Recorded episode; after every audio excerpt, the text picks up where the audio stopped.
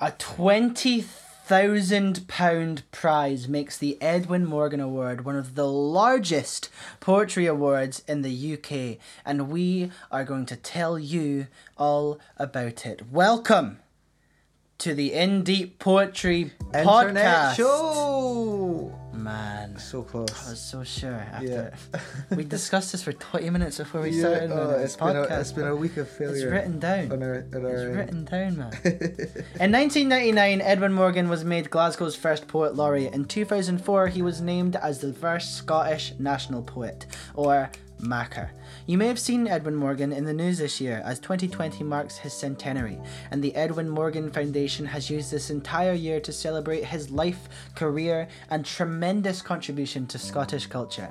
Here at Speculative Books, we've already begun celebrating Morgan's centenary by publishing the Centenary Collection, which was guest edited by Colin Herd. The Centenary Collection contains poetry and short stories inspired by Edwin Morgan's scrapbooks and includes a foreword by Colin Herd and contributions from Liz Lochhead, Henry Bell, Stephen Watt, Katie Veach, Sean Kuhn, Jack McMillan, that's me, That's you. Laura Bissell, Russell Jones, Layla Josephine, Shehzar Doja, Finola Scott, and many, many, more. Edwin Morgan willed close to £1 million to the SNP and left another million to set up the Edwin Morgan Award. You must have been previously unpublished. You must be a previously unpublished poet. Pamphlets are allowed though. And you must be no older than 30. This year's winner will be announced at an online event as part of the Edinburgh Book Festival on the 15th of August, which, if you're looking at your calendars right now, you will know is but two days away. two oh, days away. Two days. That's like less than a weekend. wow. That's exactly a weekend. Some people count like the end of Friday as part of the weekend. so Oh my gosh. That's incredible. Oh my gosh. Who's I- gonna win? I don't know Who's gonna So win. So it's neck and neck. It, it's literally neck and neck between seven. it's neck and neck and neck and neck and neck and neck and neck.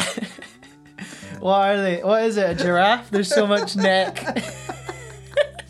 it's like an octopus but with necks. they have eight. We are interviewed all seven poets shortlisted for this year's award, and they have all sent us a little recording of them reading a selection of their work. David Linklater is a poet from Balintore, um, which is in Easter Ross. His work has appeared in Gutter, Glasgow Review of Books, DMQ Review, Spam, and many more. His pamphlet, Black Box, was published by none other than Speculative Books. Whoa! We published books. We remember Pamphlets. that. pamphlet. It was a pamphlet. uh, he lives and writes in Glasgow. David did an interview uh, over email, which you can find at speculativebooks.net slash podcast. If you would like to have the Centenary Collection for free, a Whoa. free book, you can sign up to the Speculative Books subscription service. Use the code Morgan, that's M O R G A N, to get your first month for free and the Centenary Collection as your first book. See, we publish one book a month, which you can get through our range of plans. If you want to hear more about that, you can head to speculativebooks.net slash subscribe and you can find out all about that. Oh, it's been a, it's been an incredible season of podcasting we've done here. This is the last one, I guess, yeah, of, the, uh-huh. of the little... Totally. of best the of, luck to all our shortlists, all the shortlists. Yeah, all the luck. not our shortlists, I guess. Edwin's shortlist. all of Edwin's Eddie's Ed, shortlist. Eddie shorts. yeah, uh-huh, totally. all the Eddie shorts. all the Eddie shorts. One of you is gonna get twenty grand. Insane, insane. Can you imagine that is is 20 that is that the biggest poetry prize? Yeah, yeah. It's, I don't know. It- well, it's definitely a lot of it's the biggest one I've ever heard of. Yeah, definitely the biggest one I've ever heard yeah, of. yeah, yeah. yeah. Well, good luck to everyone um, who's shortlisted. Thanks so much for chatting to us Thank you for listening week. to our podcast selections. If you've listened to everyone, thank you so much. Some podcasts would ask you to rate us five stars on iTunes. We don't do that. We're just happy you turned up. Yeah. Some podcasts would ask you to follow on Spotify or whatever streaming service you're using, but we don't do that. We don't We're do just that. happy you're here. Some podcasts aren't us. Yeah. You're listening to this one. you know what we are? a podcast. Ah, so so, close. close. right, without much further ado, Without any more ado, no ado left around here. Yeah, uh huh. None over there. None here. None over there. Well, everyone, welcome to the welcome to your ears. Welcome. That's a good you. one. That is a good one. Everyone, welcome to your ears, David Linklater. Linklater. Hello, everyone. I'm David Linklater, and I'm here to read a few poems for this special podcast organised by Speculative Books to coincide with the shortlist announcement of the 2020 Edwin Morgan Award. Hope you enjoy the poems and that you're all keeping well. I'll just fire straight in. This poem is called The 23rd of March 2020. In the back lanes, bald men are jogging, their calves lactic tight. So much for the year, not much to report, it's all too huge. Just milk foamed at the top of the mug, an old harbour step slopping with seaweed, that digger wrecking window frames across the street, cauliflowered walls, metal strands buckled, sinew of the medical college, water hose suppressing dust blooms, and four of us in here going from room to room, coming across the wrong way, coming together for meals, the headphone nation, with crawly dialogues that appear from nothing. Quiet! That's the clapping about to start. Half the world's behind a window. Ghost cities, shuddering trains loose from their coats. Oh my word, what are we to do now that our hatches are stuck? Now that we must allocate that which can be allocated? Choose to sing or not, to be radically kind, to virtualize our love for everything.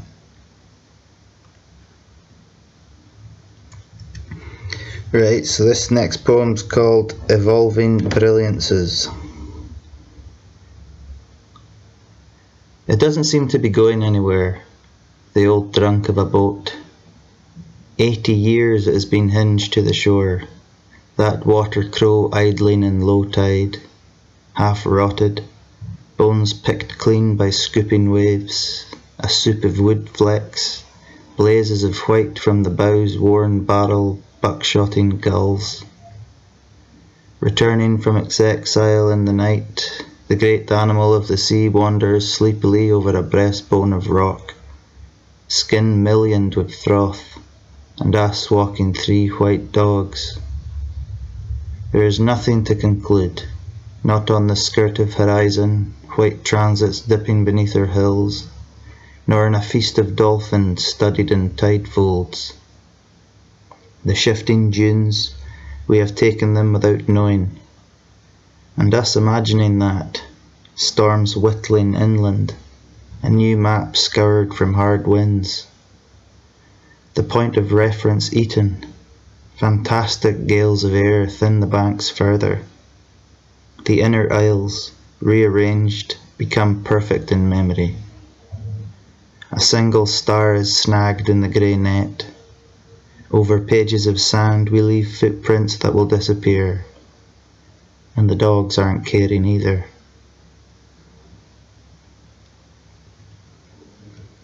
Right, so this next one's called The June Play, and it's about a guy upstairs who plays his trumpet constantly, and it's also about the man downstairs who never cleans up. It's called The June Play. The man upstairs is sick of the man downstairs. His back teeth have had it. The man upstairs left a note for the man downstairs saying, Please don't put glass bottles in the recycling bin. The man downstairs ignored it, so others followed. Why is this so hard for you? I've trimmed your side of the hedge, have left pile in your garden, and are you serious? A shower mat? It has become a kind of theatre we can all count on. We've even named them. Bald with trumpets, the man upstairs, and Little Boy Robe, the man downstairs. We call the close yon Colosseum. The world out there is stuck in some terrible gyration. Strange events are happening by the hour, wild ones, bewildering, hellish. In knowing so little of tomorrow, it brings comfort to know a thing today. The man upstairs is sick to the back teeth of the man downstairs. We are devoted to them, each night a standing ovation. this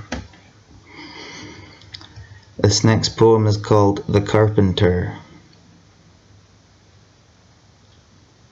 The ten o'clock grinder's back at it, inside the agony of wood before it is something delivered.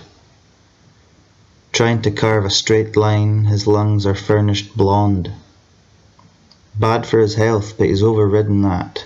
Works the night with mallets and saws, laying old dressers on their sides, that whisperer of tables. He'll stay as long as the reaffirmation of the leg sworn back into duty with a varnished coat trailing each drawer's action, the handles sanded with a silken wrist. No such thing as perfect, he knows that, but it catches the back of his throat on nights like this, the just so street, rooms of dead composers, wounded rocking chair and birds, his calloused hands and bright green eyes affecting the order of things, the ripple of living, its engine laid open. Whatever he's making, it'll be a fine piece. The commission will be lauded. A bottle of wine broken against its side, and another. His wonders will fleck the air.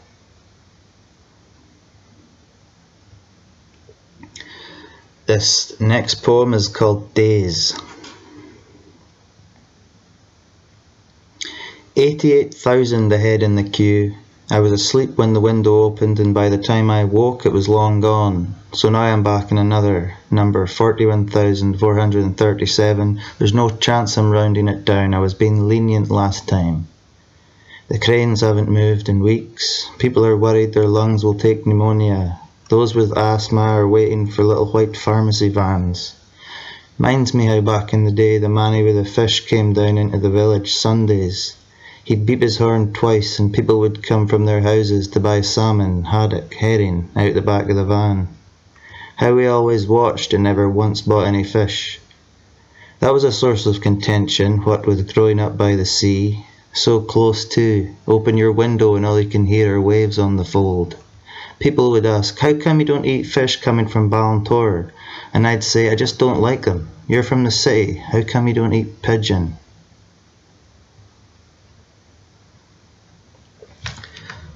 This next poem I'm going to read is called Pilgrim Territories and it was written in response to a painting by the Scottish artist Maurice Grassie and it's called The Sou'westers Arbroath.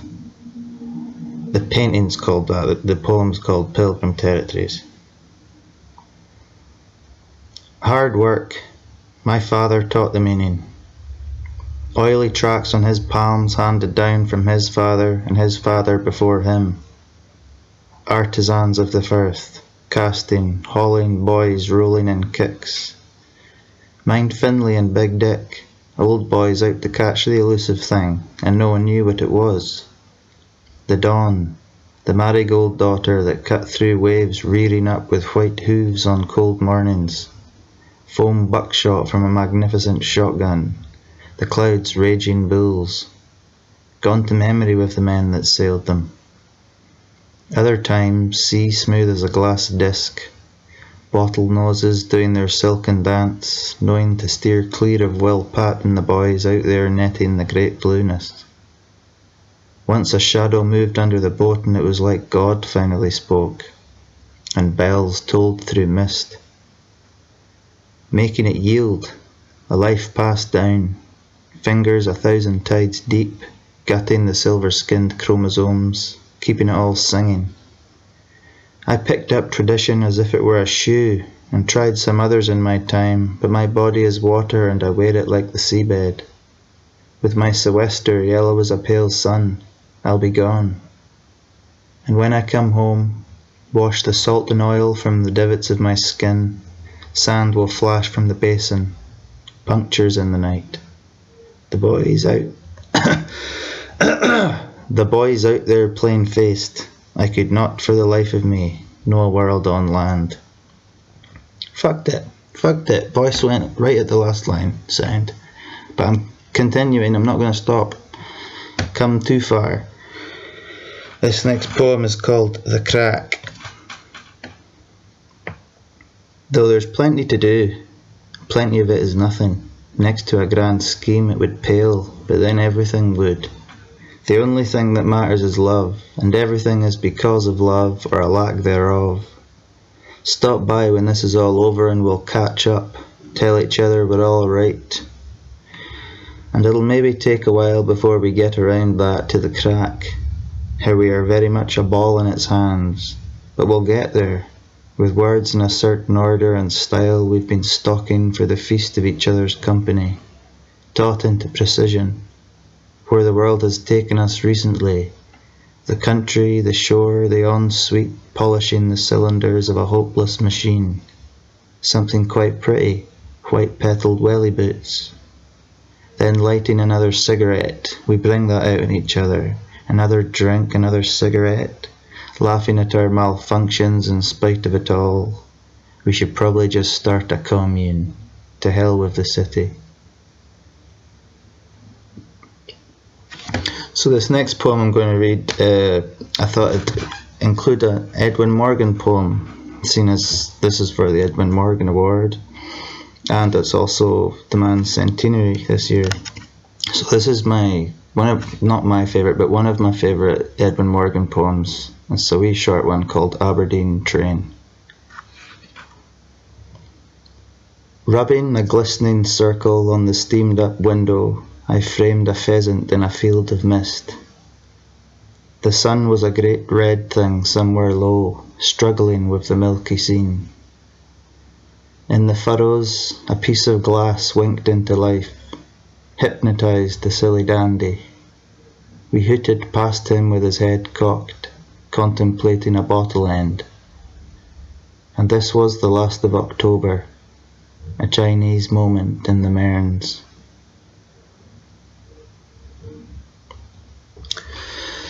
So this is this next poem's the second last one I'm going to read, and it's from my uh, pamphlet Black Box that was released with Speculative Books in 2018.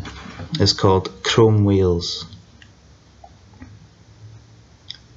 The city lifts its face, buildings with braces.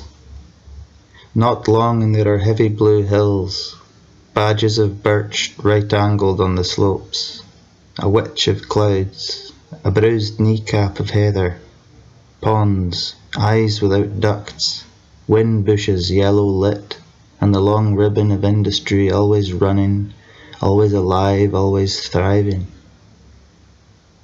Sheep Seed drape and my eyes are gone. Distance is a beautiful cage, and oh, heavens, the moon up there on the back shift showing its gums. Horizons do their work, sealing it all off. The sea heals like a dog, and you, log, what wind uprooted you? Was I born?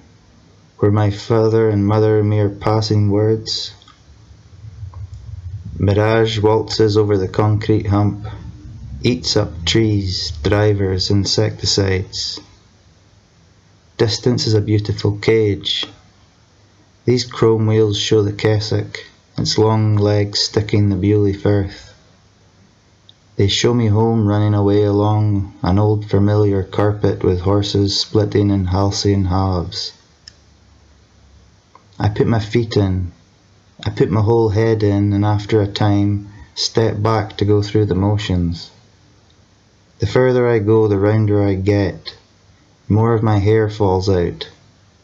I grow my nose long, catch the northern zephyrs and roll them into a ball, put them in my pocket to tell those south what the word is. I wear my chrome wheels and split the road in two. Distance is a beautiful cage, in my head a willing prisoner.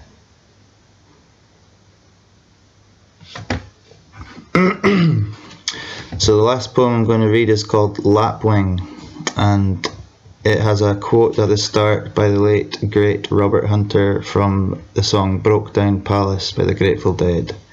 And the quote goes, Mama, Mama, many worlds I've come since I first left home.